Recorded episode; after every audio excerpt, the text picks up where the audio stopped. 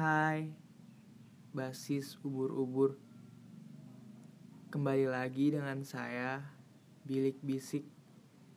Karena semua orang punya cara tersendiri buat menghapus masalahnya. Gak perlu egois, kita itu sama. Buka pintu, langsung masuk.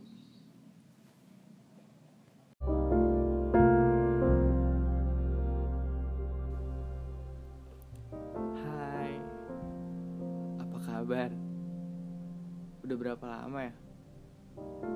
123,5 putaran antara matahari berganti bulan. 456 kedipan antara gelap berganti terang. Udahlah, gak usah dihitung ya. Kan namanya perjuangan cuma diri sendiri yang tahu. Kalau diumbar dibilang gak tulus.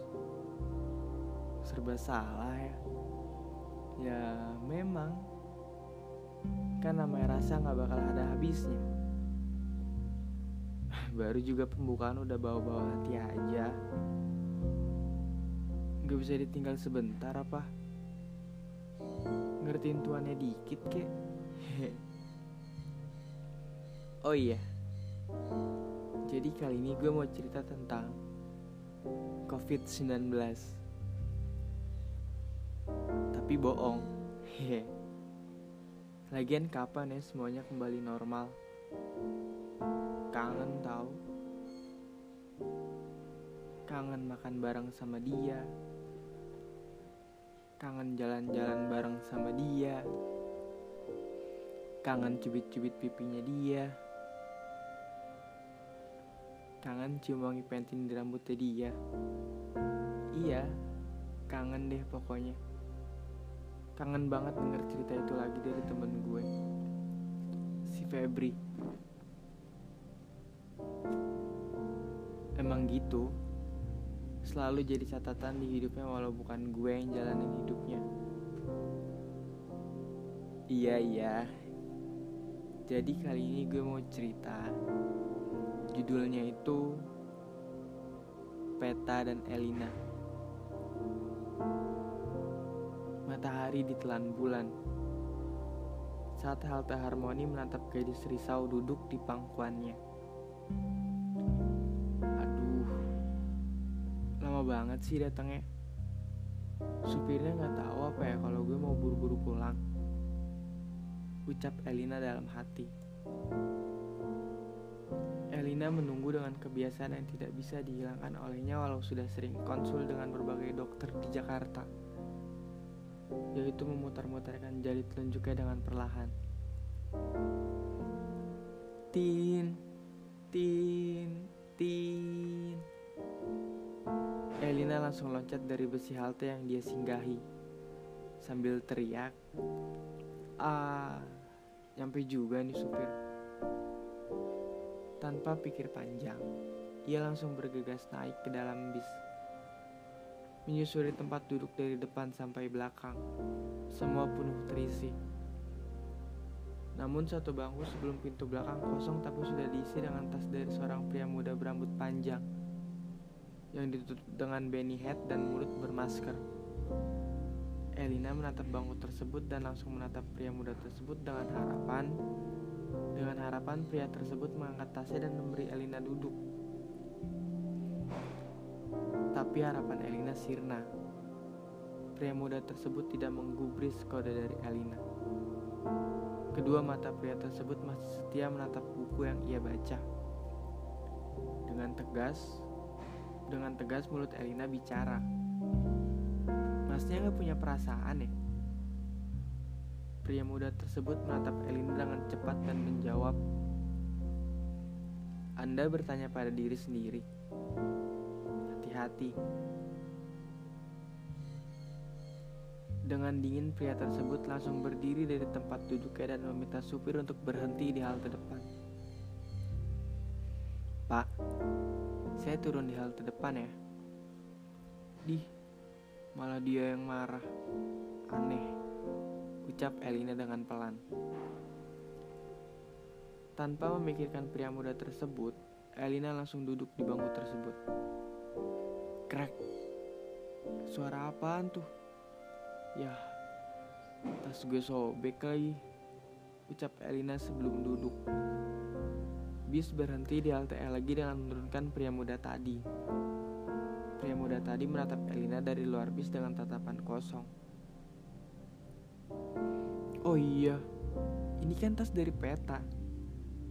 Kenapa orang tadi nggak bilang kalau di sini kursinya udah rusak? Emang gak ada perasaan tuh dia. Awas aja kalau ketemu lagi. Gue bikin perhitungan sama dia. Bis berjalan lagi dengan, dengan meninggalkan rasa kesal di kepala Elina. Sampainya di rumah, Elina masih mengenggam kekesalan di dalam kepalanya. Sebelum Elina membuka gerbang rumahnya, yang memang tidak terlalu jauh dari halte tempat Elina turun, terdengar suara Vespa berhenti di belakang. Hei, tunggu. Terima ini. Itu sebabnya saya menaruh tas saya di bangku itu. Maaf. Pria muda berambut gondrong tadi. Iya, sambil menyodorkan bordiran berbentuk buku, jarum, dan benang jahit ke Elina. Dan pria muda tersebut langsung bergegas pergi. Woi, tunggu loh. Sontak Elina kebingungan, membuka mulut berbentuk O besar. Hah? Sudahlah, manusia menjelma apa lagi itu? Sambil mendorong gerbang rumah. Maksudnya apa coba dia ngasih bordiran ini? Mana lengkap lagi sama benang dan jarumnya? Oh iya, buat tas gue yang sobek kali ya. Tapi, tapi kok dia bisa tahu ya? Elina berbicara di depan cermin kamarnya. Ah ya udahlah, gue jahit aja. Keren juga tasnya ditutup pakai bordiran buku ini. Lagi pula kan ini tas dari peta. Dan peta juga suka banget baca buku. Sambil tangannya menjahit bordiran buku di tasnya, Elina masih memikirkan pria tersebut. Dia siapa ya? Tapi kenapa suaranya mirip banget sama peta? Masa iya peta berambut gondrong? Dia kan gak suka berantakan. Ah, sudahlah. Peta kan udah lima tahun pergi ke Italia dari kelas 2 SMA. Masa iya dia balik lagi ke Jakarta? Kalau balik lagi kenapa gak bilang sama gue? Tapi kenapa harus bilang sama gue? Dia aja pergi ke Italia gue gak dikasih tahu. Makan aja puisi-puisinya sana. Udahlah, balikin lagi ke lemari. Bukan waktu yang tepat buat ajak main lagi. Setelah tas sudah tak masuk cahaya, tandanya jahitan terapi menutup lubang. Elina bergegas menuju ranjang tidurnya. Dengan kebiasaan sebelum tidur, Elina mendengarkan lagu dari Poeng Teduh yang berjudul Berdua Saja. Yap, lagu favorit dari Elina dan Peta. Menemani ketika ada rasa, bahkan mati rasa. Cucuran air dari kondensasi laut mulai bergerak dan menumpahkan isi dari perutnya tepat di kampus Elina. Dipayungi koridor kampus, Elina berteduh. Suara speaker dari pusat informasi kampus bergeming tanda ada informasi yang akan dicuatkan.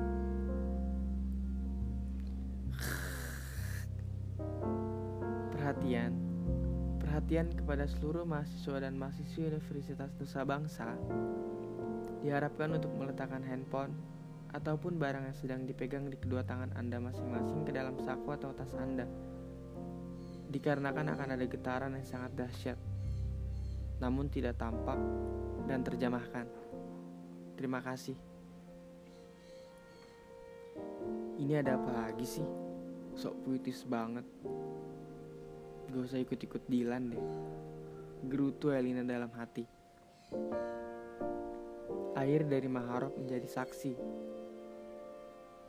Kalimat pertama yang keluar dari pengeras suara membuat raut wajah Elina berubah yang awalnya mengkerutkan dahi, mendadak hilang tingkah karena ia dengar adalah benar-benar suara dari pangeran yang pernah ada dan masih ada di dalam hatinya. Iya, Benar. Peta. Elina dengan cepat bergegas pergi mencari titik suara. Elina berlari dengan diiringi suara dari pangerannya. Satu langkah, satu kalimat didengar. Bahwa kedua makhluk ciptaannya sedang bertukar hati. Gerbang SMA Pelita Jaya adalah sejarah yang patut disejarahkan, baik dalam kehidupan personal maupun sosial. Gerbang yang sejatinya adalah pintu masuk maupun keluarnya siswa-siswi dalam kegiatan belajar mengajar dihancurkan dengan mobil berkekuatan kuda kerajaan Majapahit. Saat bidadari berambut Dora mengalami kecelakaan akibat jatuh dari singgasana pertunjukan kreativitas SMA Pelita Jaya. Segala sudut dalam ruang SMA Pelita Jaya adalah bukti bahwa kita pernah bertukar hati. Hatiku ada di dalam hatimu, hatimu ada di dalam hatiku.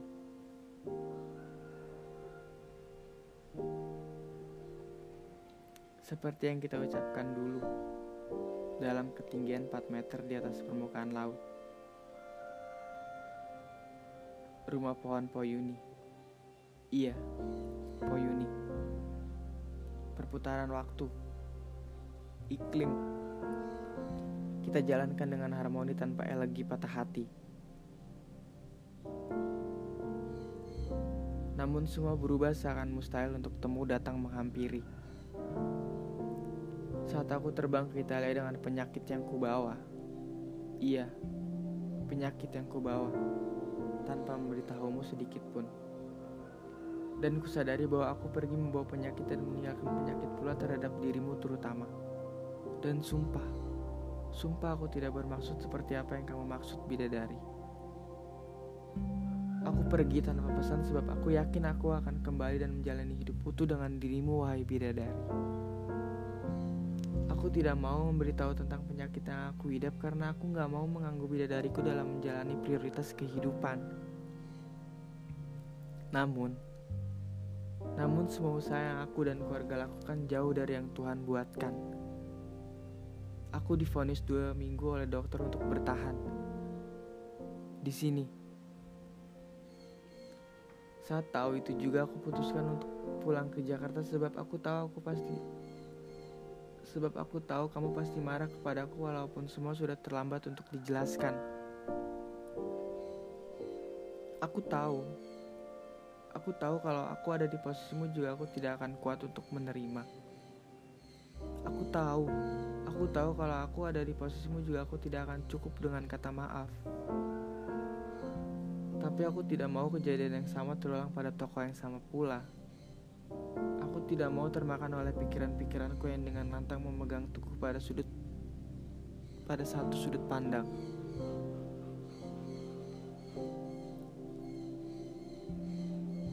Elina Cassandra, engkau masih lantang dalam menegakkan kebenaran. Engkau masih Dora walau tanpa boots.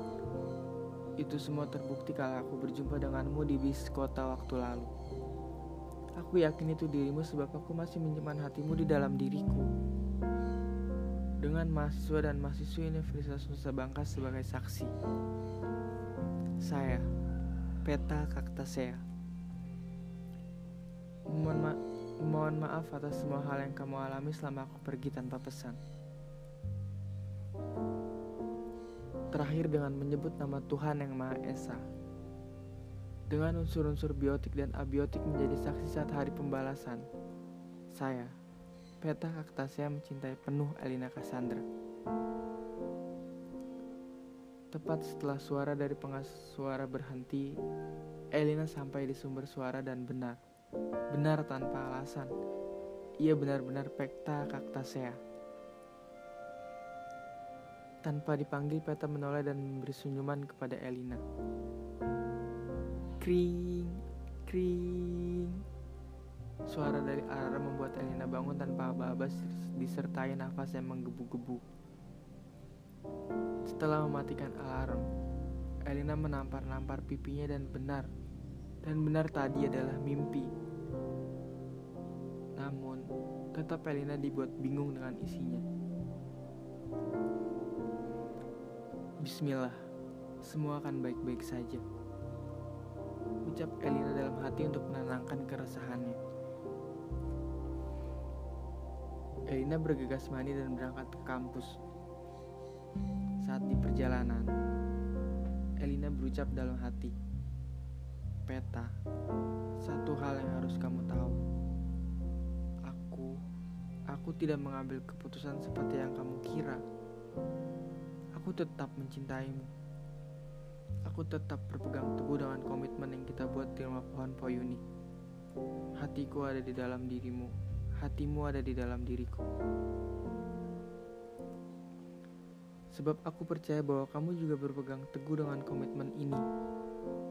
Aku tahu betul itu. Sebentar deh. Kenapa jalan ke kampus jadi macet gini? gue turun di sini aja deh nanti gue telat lagi hampir sampai di pintu masuk terlihat kerumunan orang pak pak ada apa kecelakaan mbak kecelakaan ini kan Vespanya pria muda di bis waktu lalu ucap Elina dengan terkejut tampak hancur di bagian bodi depan Vespa tersebut dengan cepat Elina menerobos kerumunan orang di sekitar TKP. Kemudian Elina mengunggah koran penutup wajah korban kecelakaan tersebut. Sontak Elina kaget dengan menghasilkan teriakan dan derasnya air yang keluar dari matanya. Gak mungkin. Gak mungkin ini bukan peta. Ini bukan peta. Peta sedang di Italia. Teriak Elina dengan kencang. Memang, Memang penampakan wajah dan lekuk tubuh pria tersebut benar-benar menampakkan tubuh peta kala SMA dulu. Lengkap dengan pakaian yang ia kenakan saat melontarkan komitmen di rumah pohon Poyuni. Ketika salah seorang saksi mata menunjukkan KTP yang tergantung di kunci Vespa Peta, ternyata benar. Ternyata benar ini adalah peta. Peta kaktasnya. Peta Peta kenapa kita dipertemukan untuk memberi pesan perpisahan selamanya? Kenapa Peta? Teriakan Elina ketika Elina memeluk tubuh Peta yang terbaring di jalan. Ketika bangun dari pelukan, Elina melihat dua helai kertas di samping tubuh Peta sebelah kiri, persisnya di bagian jantung. Ketika Elina baca, Ketika Elina baca tulisan ini persis seperti mimpi semalam yang Elina alami. Peta, Peta aku juga cinta sama kamu. Teriak Elina sambil bersimpuh di kepala Peta.